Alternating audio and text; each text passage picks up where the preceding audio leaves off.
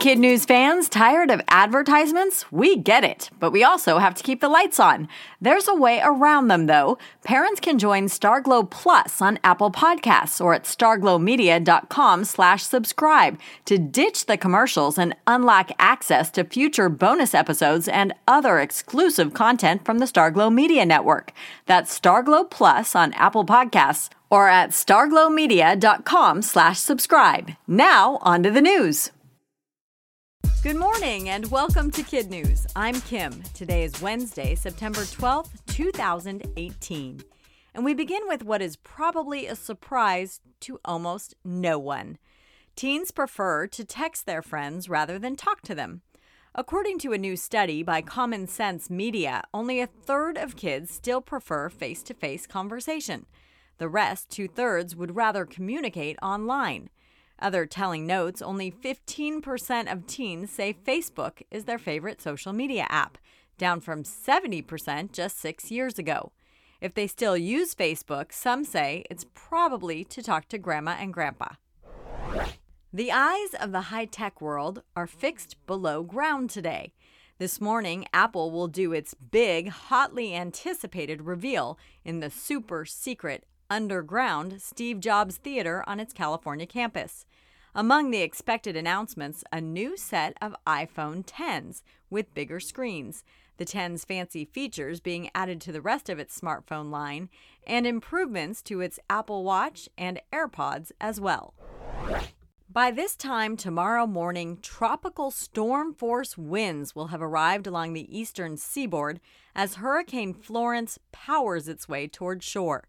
Right now, landfall is expected late Thursday or early Friday, first in the Carolinas and then up the coast in Virginia. Inland flooding is also possible in parts of six other states. If the forecast holds, Florence could be the strongest storm to make landfall anywhere on the East Coast since 1992. The $5 footlong may be a goner. Subway debuted the money saving sub filled with meat and veggies 10 years ago when consumers were looking for ways to stretch out their spare change during the Great Recession.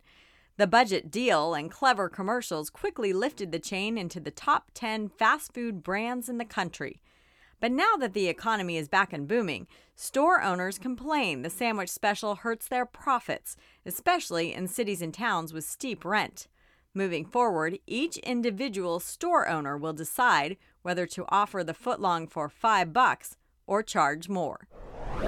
The Golden State is going green in a big way. Governor Jerry Brown just signed a bill requiring California to get 100% of its electricity from clean sources, such as wind and solar power, by the year 2045. The new law keeps the state at the forefront of combating climate change.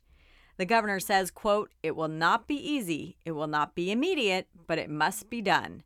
The action comes as thousands of climate scientists, celebrities, and politicians arrive in San Francisco for the Global Climate Action Summit, a meeting designed to pressure world leaders to reduce global warming. Probably not how he imagined his first kiss, but Californian Max Montgomery won't argue with the mouth to mouth that saved his life. Following a couple's day of surfing, Montgomery collapsed. Lucky for him, his new girlfriend is a medical professional and knew just what to do. She performed CPR and rescue breathing until paramedics arrived and whisked him into emergency heart surgery. Right after, he turned to his date and said, quote, Who wants to be with a guy who had a heart attack? I won't blame you if you run for the hills. I'm not going anywhere, she told him. And with that, he said he felt his heart, quote, heal from the inside out. And that's it for Kid News this morning. Now, our Kid News quiz. A new study says teens would rather text than do what? Talk to their friends face to face. What did the California governor do to help combat climate change? He signed a law requiring the state to obtain 100% of its electricity from clean sources by the year 2045. How long until Hurricane Florence makes landfall?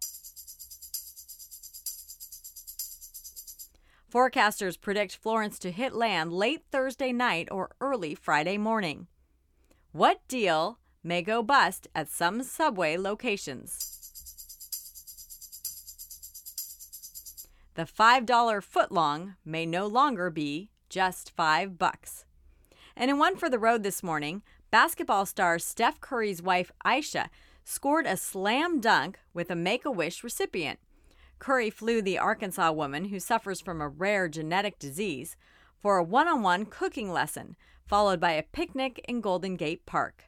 Following her dream day, the woman went home with a signed cookbook and cookware from Curry's line. Thanks for listening, everyone. We hope you'll tune in for more kid news tomorrow morning.